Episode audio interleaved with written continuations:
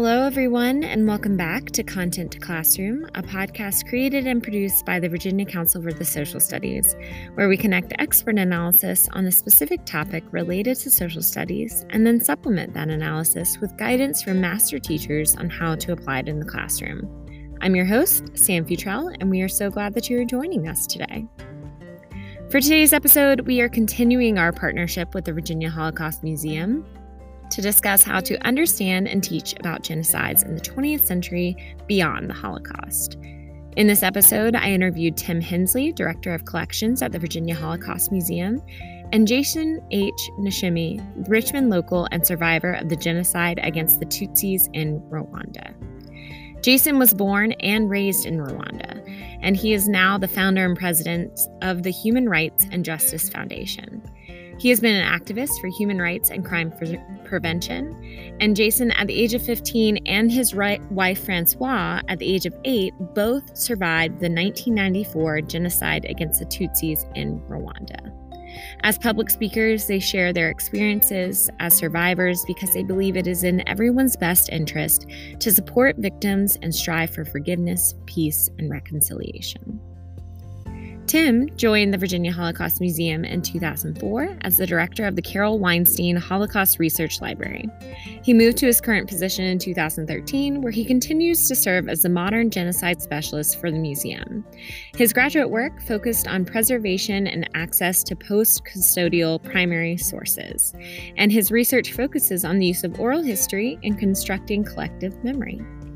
His recent papers include Give Sorrow to Words, Narrative Voice in Genocide Testimony, We Cannot Destroy Kindred, The Role of Family in the Lives of Holocaust Survivors, I Did Not Interview the Dead, Approaches to Interviewing Survivors on Tragic Events, From Creation to Donation, How Archivists Empower Hidden Communities. Jason and Tim and I actually talked so long in this episode that we had to divide it into two parts. So this is the first part of the episode where I introduce Tim and Jason, and we explore the concept of genocide itself, what it is, the stages of its development, and how to teach it in the classroom. In our second part of the episode, which will launch in the next week or two, we'll focus specifically on Rwanda, and in that episode, you'll get to hear Jason's story in more detail. I do want to provide our listeners with a content warning. Some of the information shared in this episode is quite graphic and may not be suitable for younger audiences. With that being said, I hope you gain some strong insights from this episode, and I hope that it makes you feel more comfortable and confident in teaching this tough topic, but very important topic, in your classroom.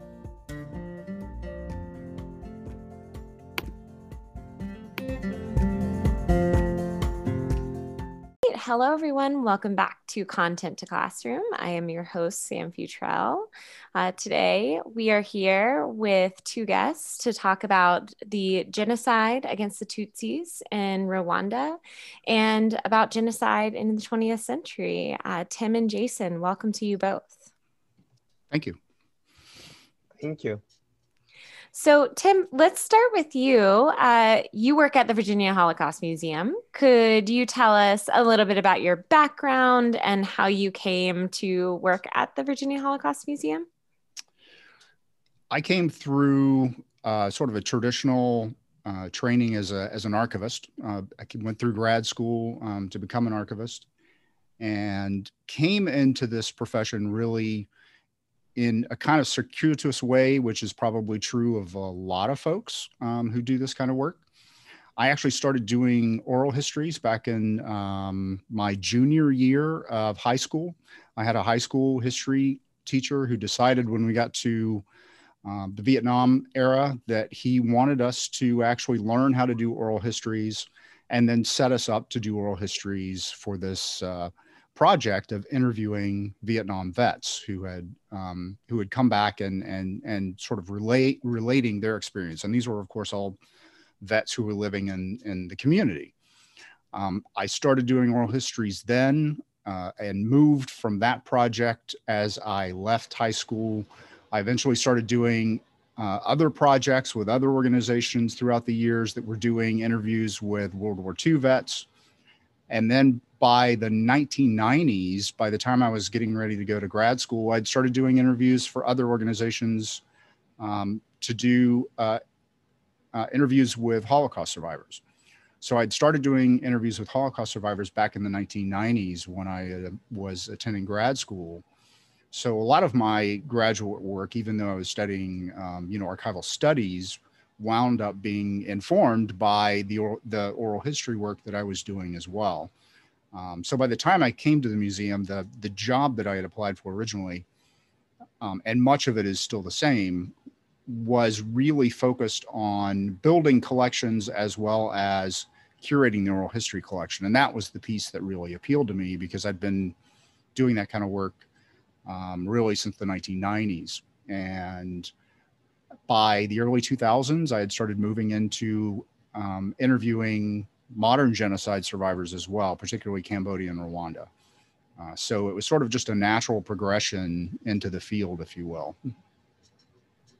Yeah, that's extremely interesting, I think, especially too, as an archivist to get into collecting oral history so young, you know, that right. You definitely found that passion at an early age.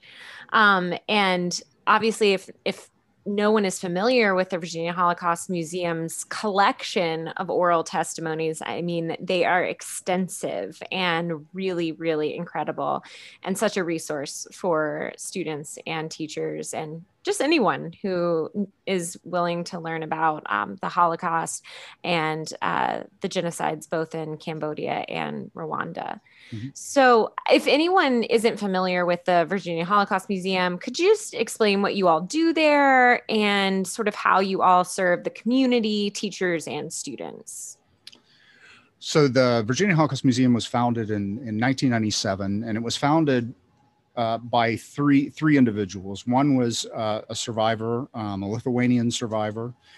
The second was an artist, and the third was a local businessman. And the three of them are the three partners who founded the museum back in 97. The idea, is similar to almost any of the sort of smaller or medium-sized regional museums, is sort of how we refer to them. Things like Houston, Dallas, even the Los Angeles Holocaust Museum, all sort of came about in similar ways. And that is that the survivor communities kind of came together and decided, we want to collect this in one place. We want to collect these stories and these experiences in one place. And that's really the impetus for a lot of these types of museums. And in a sense, their true community archive backbone, because there are museums that come out of this sort of push to preserve the memory and the stories and history of these people who are living in a particular community. And typically you wind up having, what we see is you wind up having Holocaust museums where you have a large concentration of survivors. Richmond was one of those places. Richmond served as sort of a hub for survivors who were coming in the 1950s, 1960s. So there were a lot who were settling here. But that was true of all of Virginia. We wound up with a lot of survivors in, the Tidewater area, the Hampton area, some over in the Shenandoah Valley as well. And certainly quite a lot in the DC area, in the Northern Virginia DC area. So that's sort of how the museum started. And really one of the mandates for the museum has always been education. And it's really been the education of middle and high school students. Obviously, the Virginia SOLs target middle and high school students to basically learn about the Holocaust. And so that's where our emphasis sort of lies, although we branch out from there as well. We do end service for all kinds of groups, obviously. We have a lot of teachers' resources. We do a lot of workshops. We do workshops that are both created internally as well as bringing in external education components to basically provide teachers with more resources. And of course, the museum is like any other museum in that we have lots of resources which are just readily available. And I encourage anybody who's in education and who's teaching in the classroom who wants to use primary sources, make friends with your local museum. Doesn't matter what subject you're talking about. If there's a local museum that has a collection that's appropriate for that, reach out to them and find out what they have that they can help you put in front of your students. Obviously, we're really big on using primary sources in the classroom and on helping students understand how primary sources become history. And so I do encourage teachers to do that whenever they can. Yeah. And I just want to echo that as well, because as a teacher who has been using your resources for several years, ever since I started teaching in Virginia, you all are so incredible, not only at curating your resources, but also in just responding to emails that we have. I think that, I don't know, it seems like such a, you know, small thing, but I think when you're in the classroom, you know, things go so quickly. And so you may be using, you know, a source the next day and you realize you had a question about it. And I know, Tim, I reached out to you because I was working on a project with my students on these oral testimonies, and my students are in 7th grade. And so I wanted to know, you know, are any of the testimonies from the Holocaust survivors, are they going to be, you know, too intense for my 7th graders? And you were able to respond to that within 24 hours and give me a list of ones to avoid. And so, and Megan Frenzy is helpful like that as well. So just, again, just to echo, reach out to your local museums. They are just such vast wells of knowledge to help you in your classroom. So how have you all been doing during the pandemic, Tim? Not too bad. Most of the museums in the Richmond metro area have been kind of working together. There's sort of a regular series of chats and hangouts for different departments from all the different, you know, museums around the Richmond area. So for example, we have a curator chat that we drop into every couple of months. And, you know, it's really about sort of keeping everybody on the same page as to what the other museums are doing and how we're managing sort of the workloads that we have in a very different environment.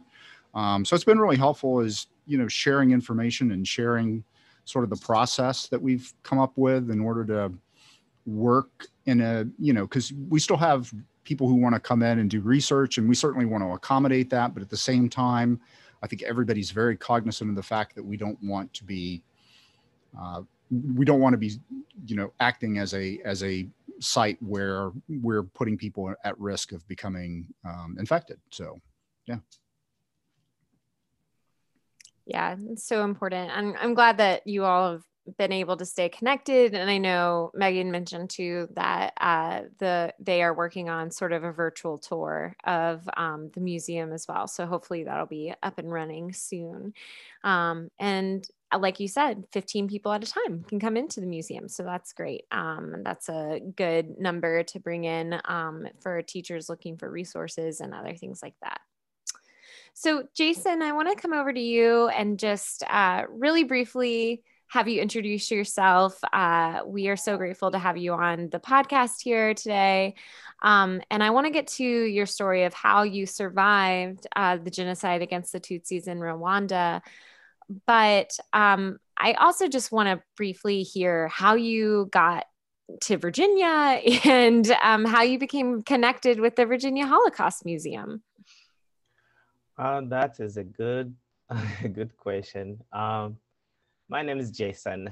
I have a long name, Jason Havaganchimye, and I know it's difficult to pronounce it sometimes. So many people call me Jason, and I am okay with that. So as you say, you know, I have a long story. I survived genocide against Tutsis in Rwanda. And that was back in 1994. It was really a horrible experience. Even today, it feels like it was yesterday because how traumatic and, you know, horrible was, and the killing. I can start from the April 7th. Maybe that will help to save time, because if I start a long way before, it will take longer to tell the story. So on April 7th, 1994, that's where and when everything turned upside down. And that's when basically in my village, I noticed that something was wrong. So in the morning when I got up, I got up and I find, you know, people talking and on the street in groups, and it was very scary. And I saw their faces was like not normal faces. So I asked my brothers and our cousins what is going on, who were grown than me and who knew more than I do. And came to the point where I find out that it was a rumors that, you know, we were going to be killed. So due to that rumors, we were scared. And so we ran from home to this complex called Mogonero Church Complex. And because we did before back in 1992, and we were able to survive there when we had bad news like that, and many people were killed too, you know, that year too. So we felt like if we go to the same area where we survive, hopefully we'll survive again. Didn't it happen? April 16th, about 10,000 people were killed in that complex, and I was lucky to survive. And I went to the mountain to hide there, and there was another group number of people, about 50,000 people, and I was hoping that was, you know, the end of genocide on April 16th, but it went on every day for the following 3 months. So it went on and on. In about 50,000 people I found in those mountain hiding called Bisesero area. Most of the people were killed. Actually, believe it was less than 1,000 survived. So it was a really horrible experience that I feel like is a part of my story, part of my life. I live through it, and I just feel like I was lucky to survive because I have seen things that a human being cannot feel like it's happening, it's real. So that is like the killing was more animal behavior, cutting people, you know, arms and legs. And so it was horrible. And much of those information is more graphic and hard to talk about. So to be in touch or to be connected with Virginia Holocaust Museum, I feel like this is my life. I'm always looking for where survivors are to be able to connect with them and talk with them and ask them some question, because I mean, I'm in the process of healing, but I don't feel like I'm at the end of it yet. So it was my journey in healing process to be able to go to Virginia Holocaust and talk to survivors and talk to the staff members. And I can tell you from day one, I find the team there. We have been in touch since that day. So you can tell how connected and how meaningful our teamwork and the communication has been very important in my life on my side. So, and I really appreciate their support, and I really appreciate everything they're doing, because it's a treasure. Very important to the community, to the country and the world, to run from the past and to shape the future, because most of the things we see in the past, that's where we take decision and position how we want our future to be like. So, and what they do, and especially the education department, I can't appreciate you enough. It touched my heart every night. I think about it when I sleep and when I get up. So that's how I live. So coming to Virginia, it came really as a miracle, because I had a friend who was in DC, and then we talk, and then we were talking about moving, and he said he was about to move, and he finally say if we decide where to move to, he was willing to move to that area. And because we don't have many family members, and due to genocide against Tutsis, all the friends, we feel like they are our brothers and sisters. So we are very close. So he decided to come and visit Richmond, and he liked it, and he told me more about Virginia. And I was in Indiana that time, and my wife and I, we decided to come and visit, and we love it, and we decided to move down here. Thank you. Thank you so much for sharing. And I too want to say that, you know, I think we all appreciate the work that the Virginia Holocaust Museum does for survivors and survivors like you. And we as educators appreciate you telling your story and sharing that with us. I have a few follow-up questions for that. One is just, how did you get to the United States? I had a friend, he came in Rwanda for a mission, for a walk, and we get connected. So through his walk, and finally we were talking about coming here, and then I got a visa. So I came through Minneapolis, Minnesota, and I end up staying. So that's how I end up being here. So I don't, it was in the winter when I came, it was in January.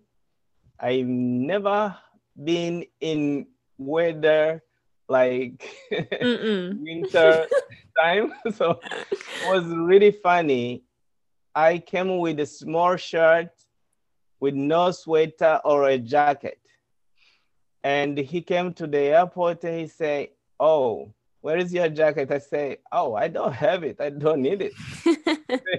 She said, "Do you know snow?" I say, "I never heard that word before." So he said, "Guess what? That is very cold. You can't get out of this airport until when you have a jacket." It was very scary, but I said, "I don't get cold. I don't use a jacket back home." So he said, "No, this is not like that." It was funny. So he went and get the jacket, bring it to the airport for me to wear so I can get out of the airport. So you can tell I was not that prepared in seasonal and weather, side, but I never forget what kind of service I received when I got here. Oh man. Moving to Minneapolis, I mean, you chose the coldest city that you could. Yeah, I didn't know. So a follow-up to that then, did your wife come with you from Rwanda, or did you meet your wife in Minneapolis? And then if she did come with you, did she bring a jacket to Minneapolis? No, she was not here yet. So what happened, I came first. We were fiancé back home. Before we got married, I decided to come. So she was in Rwanda at that time. There was no way I couldn't even tell her what is going on. She was busy in school, and they were not even allowed to have a cell phone back then because of, you know, it was a new system. They were trying to figure out how the kids can manage those kind of devices. So what happened, she came 2 years after me. So, and that's, you know, she, you know, it was easier for her because I already had information and experience to share with her. Oh, good. Well, I also, just briefly before we start diving into some content, I also am wondering, you know, for you as a survivor, you know, you mentioned that you experienced, you know, this incredible trauma for months and months. Does it help to talk about it, or is it still, you know, really hard? Do you feel like that is sort of part of your healing process, talking about what happened to you? Or is that more to you almost like a service that you're sort of doing for the world, honestly?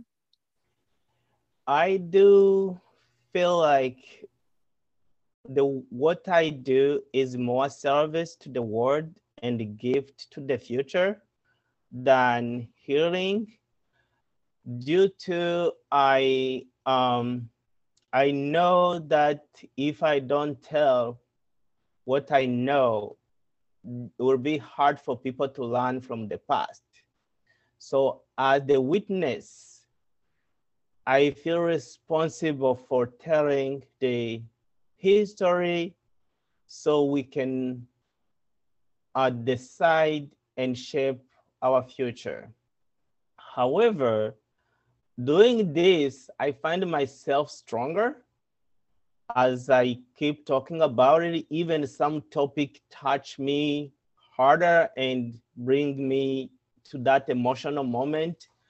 And especially when I talk about my wife's experience, because we were in the same mountain and hiding in the same place. She was 8 years old back then, so. But we were hiding in the same area for that time. So, and when I talk about other kids and the horrible things I have seen, and, you know, like women were killed after they opened their abdomen, take the kids out, those who were pregnant, and crush the kids on the ground, on the trees. I have seen those things on, you know, many times. I have seen many people being killed and open their chests, and killers took their heart out and kill and eat it as fresh. I have seen people buried alive, and one they put on the cross until when he died. So some topic and some area of my testimony is very, very hard, and it touched me as a human being because it's a part of my trauma, I feel like. So those things, when I get to them, I take a second to talk about it because it gets me. Even when sometimes I feel like, okay, I decide I'll talk about it today, I feel okay. But in the middle of it, and I feel very emotional. So, however, I don't regret what I do and what I say because I'm not the same. I feel stronger than 20 years ago before I start giving more testimonies.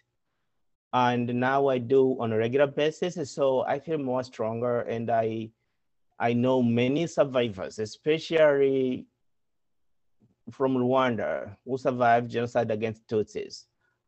Like 99%, you don't even hear their testimonies because they can't even open their mouth. They are very hurt, and we don't, even when we try, when we are together as survivors, they don't want to talk about what they have seen. you can see how traumatic they are. So for me to be able to talk about it, I feel like it helps. Well, again, we appreciate you being willing to share with us. And at any point, if you need to take a break or, you know, step back for a minute, just feel free to let me know. Okay. Thank you. So Tim, let's go back to you for a little bit and just sort of for, you know, our teachers who are in the classroom and, you know, I think more so what we're talking about today is going to be geared more towards high school teachers, you know, and even, you know, professors at colleges as well. I think it would just be helpful, you know, just to start really simply. What constitutes a genocide when we are talking about genocide in the 20th century? The simple sort of nutshell explanation for what would constitute a genocide or what a genocide looks like really comes down to one group attempting to eliminate another group. In other words, a group of perpetrators attempting to eliminate a group of victims. Now, one of the things that happens is you can have that group defined in a whole variety of ways. It doesn't have to be necessarily a religious group. It doesn't have to be a nationality. It doesn't have to be an ethnic group. It can be any of those. And in many cases, we see genocide. This is particularly easy to see in Cambodia. We see genocides where they are essentially creating groups in very sort of not haphazard ways, but in very non-traditional ways, in ways that we don't typically look at groups of people. And that was one of the things that was happening in Cambodia. One of the key factors, particularly if you're talking about a legal definition, is this idea of intent, that there has to be an intent to eliminate a group of people. It doesn't matter, again, how you define or categorize the group, but there has to be this actual intent. And in most genocides, and particularly genocides where you have a group of scholars who've studied it for years or decades and have gathered, you know, a lot of primary source material about a particular genocide, typically you can see through documentation a very clear intent by perpetrators to commit these atrocities. It's certainly the case in, you know, the Holocaust in Europe and, you know, in Eastern Europe. And it's certainly the case in Rwanda. It's the case in Cambodia. It's fairly easy to see the intent when you look at the actual structure and the documentation. So that's interesting to me because, you know, if we're talking about a legal definition of genocide, would that be for a genocide to be recognized by the UN? There has to be a clear assertion of intent, or are we talking about? I guess my question is: are these multinational organizations like the UN that are looking for intent? Because with the Armenian genocide, it's just being, you know, potentially recognized right now by Biden in our country, and that had clear intent as well. So what would you say in response to that? So typically when we're talking about intent in the legal definition, we're really talking about intent where a court of law is going to come into play. And, you know, the big examples of that happening are with the Holocaust, with Cambodia, with Rwanda, and with Bosnia. In all four of those cases, you have tribunals that are put together afterwards where they're actually looking at the crimes that have been committed under, you know, this sort of international umbrella of crime that has, you know, that we classify now as genocide. In many cases, you have people being tried for what we would typically refer to as slightly lesser offenses. They may not be charged with genocide itself. They may be charged with crimes against humanity, or they may be charged with inciting mass murder or something similar. But typically those tribunals are being held because there is some sort of legal finding that is filed at the beginning that highlights the atrocities and puts them under that genocide umbrella, if you will. Okay, that makes a lot of sense. So what are the major genocides of the 20th century that teachers should be really focusing on in your classroom? You mentioned Bosnia, Cambodia, obviously the Holocaust, and Rwanda.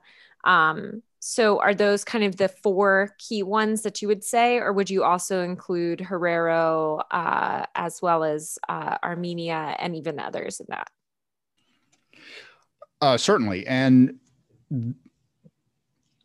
I think I'm going to have to kind of go out in left field here and say that I think, in my opinion, I think really that it's, if you're gonna cover genocide in the classroom, There are several things that I think teachers really need to consider. First of all, some of them have to cover certain genocides because of SOLs or because of the curriculum that they're teaching.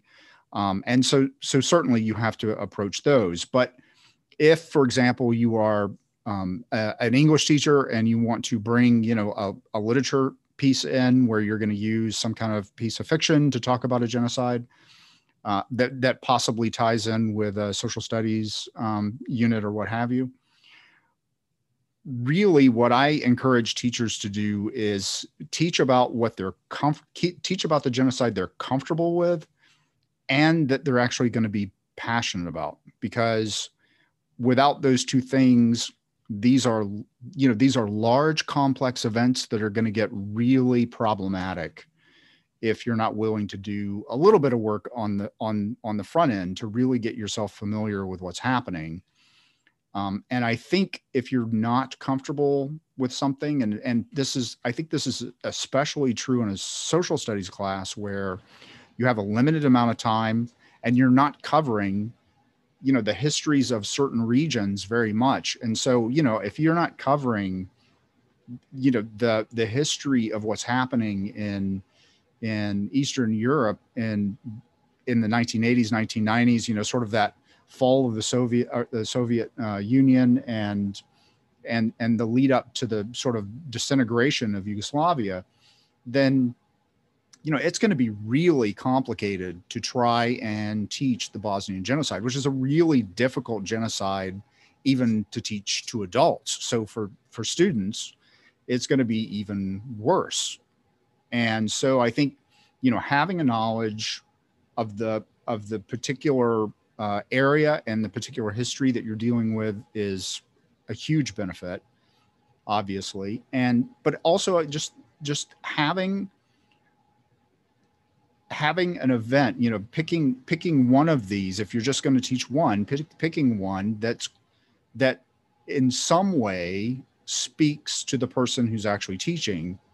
Because that, if you have some passion for what you're seeing and you feel compassionate for those who survive this particular event, then that is going to naturally feed into your classroom discussion.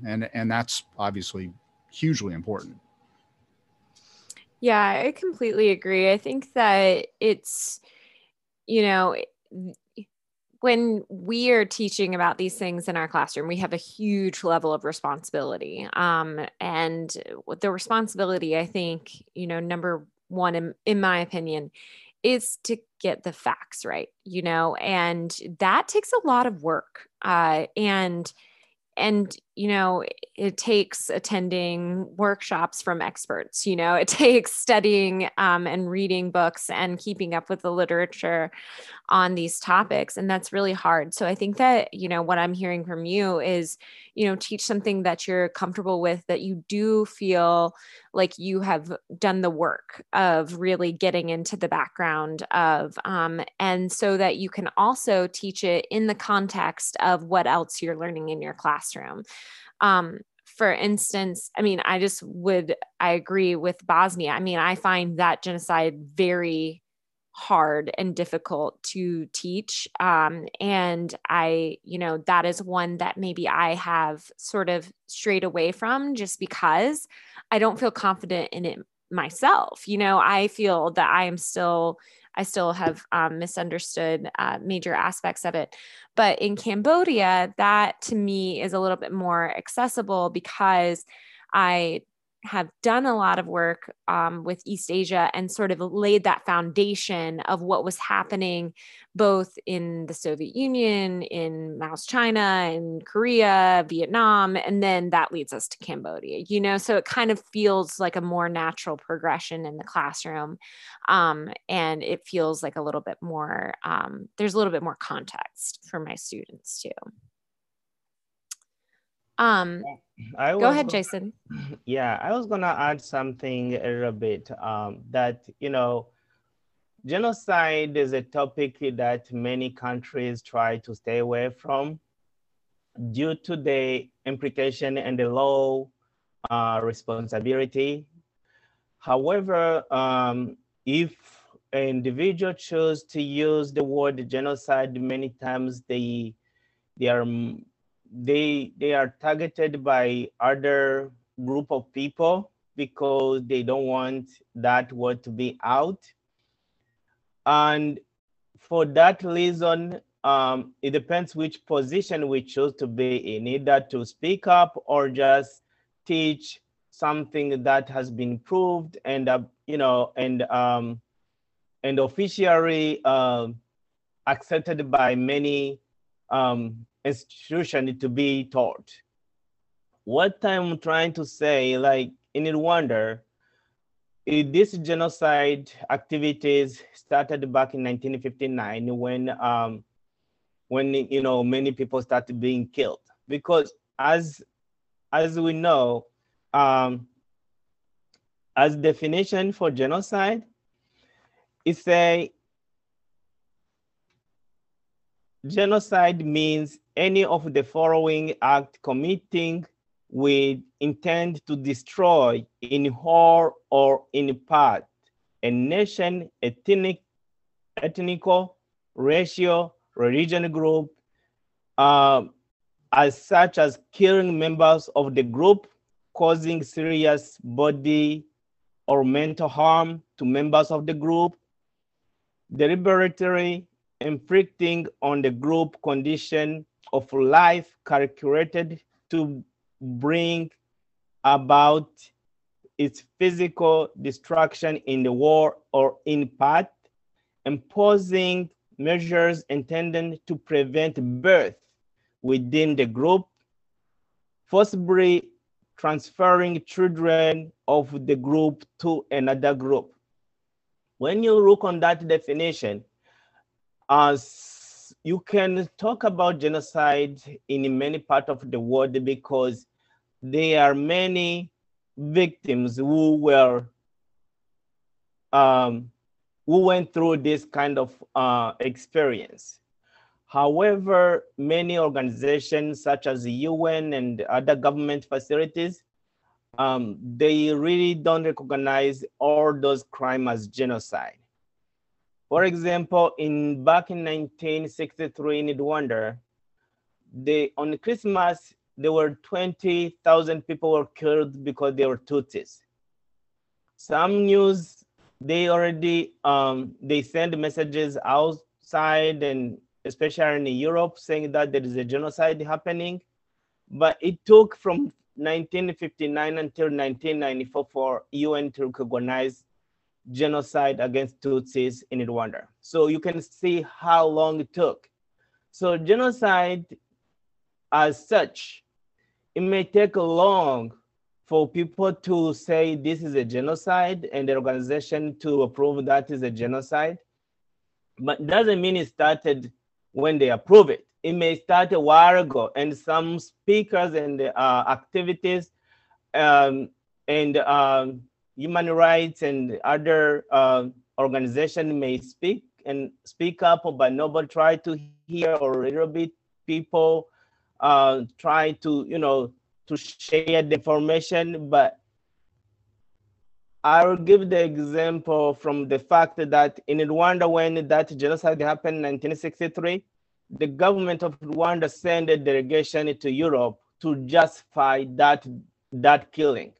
So you can see it is something hard to talk about, because the people behind the killing always have the power to turn down the voices of the victim.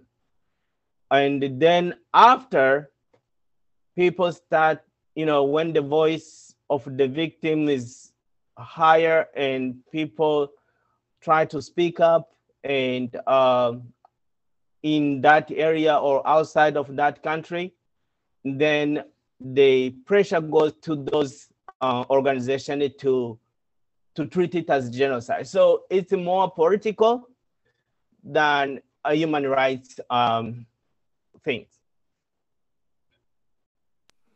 Yeah, I think that that's a really good point, Jason, because, you know, as we are studying, you know, these things in our classrooms, you know, I think it is important to give that nuance to these events and to say that, you know, there is an element of politics to all of these events, an element of international politics. And like you said, just because something isn't recognized by an international governing body or by the United States as a genocide doesn't negate the fact that it happened and that it was what it was, a genocide in and of itself. So I think that that's a really important point. And like you said, you know, the victims of these events are the ones who are being marginalized. And so of course their voices are going to be suppressed for as long as possible. And the actions of these countries and of these groups that are the oppressors are going to be the ones that are elevated in these conversations first. So it's important to like recognize that as we're studying that as well. I think too, you know, that kind of brings up this sort of comparative aspect of genocide, you know, and I think, you know, as we are looking at different genocides in our classroom, I think that the Holocaust is obviously, you know, most frequently taught in the United States curriculum. And I think there are many different reasons why that is. But I think it is important to have a comparative element when we are looking at genocide, especially putting the Holocaust in the context of other more modern genocides. So Tim, I wonder if you have any thoughts on that. And Jason, you can feel free to jump in as well. Yeah, I mean, I think it can be fairly informative to actually look at multiple events and to, again, you know, this is going to be one of those cases where you really need the time to get into it. And that's obviously a problem for a lot of teachers is just having the time to actually get into 2 or 3 or 4 events. One of the interesting things is I think if the, you know, the more of these events that you actually look at and you examine and you listen to survivors talk about their experiences, the more you notice how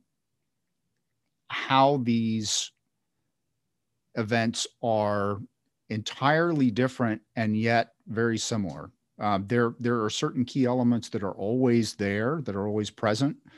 These events are always organized. They're planned in advance. The perpetrators are always very methodical about dehumanizing the victims. The killing is always organized in a very specific way. It's different for each genocide, but it is very very organized, depending on which one you're looking at. And I think those kind of elements are really a key component to understanding how these events are similar. They all have their own unique sort of features, if you will. It doesn't really matter which one you look at, you're going to find something that's different than the others.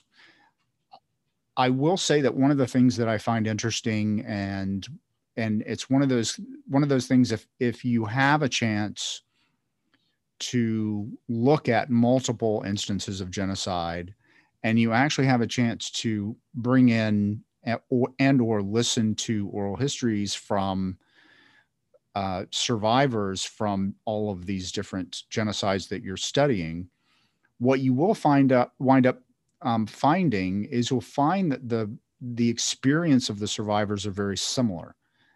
You can tell that if I have a Cambodian survivor who's talking about being in a labor camp, their experience is going to sound, you know, if you're just listening to their experience of a labor camp, their experience of a labor camp is going to sound very familiar if you've listened to a survivor from the Holocaust talk about their experience in a labor camp. It's a very similar feel to it.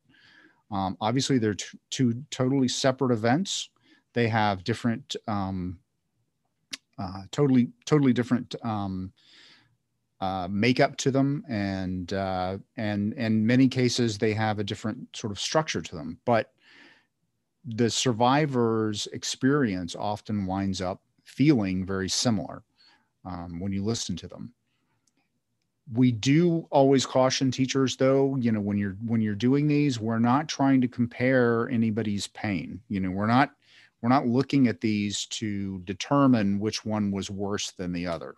That's not in our agenda at all. We're really here to inform people about tragedies that have happened is really the point. And with genocide, you're really looking at that point where a society basically tips into this violent response to a group of people where they are attempting to get rid of them. And so you are looking at this sort of unique experience, even though the events are totally different. The other thing I might add is that one of the things that we always caution teachers on, and I'm always surprised at how often it happens, is we always caution them against using any kind of simulation in the classroom. Simulations used to be very popular, probably 20, 30 years ago. And we still hear of incidents where teachers are using simulations. And anytime you're putting students in a position where they're representing one group over another in the throes of a genocide is a pretty risky maneuver. And ultimately, you're not going to be able to recreate anything that you really think you're going to recreate. It just, there's no way to do that in a classroom setting.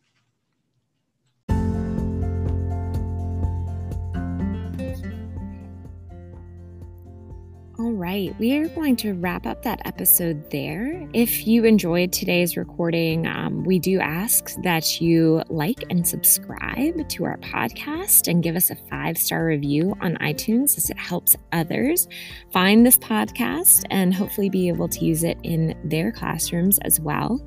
And again, if you like this episode, we ask that you come back in the next week or two as we launch part 2, and you'll get to hear Jason's story in more depth and learn more about the genocide against the Tutsis in Rwanda. As for the Virginia Council of Social Studies, we have so many things happening this summer. We are on summer break and we are having fun, which means to us that we are going to go on some field trips. So if you can check out our Instagram and Facebook, you will get all the information that you need on those field trips that are happening around the state. We have some coming up to the John Marshall House in Richmond, the Woodrow Wilson Presidential Library in Staunton, and the National Museum of the Marine Corps up in Quantico. They are going to be a lot of fun, and you can register for those, again, using the links provided on our Facebook, Instagram, and Twitter.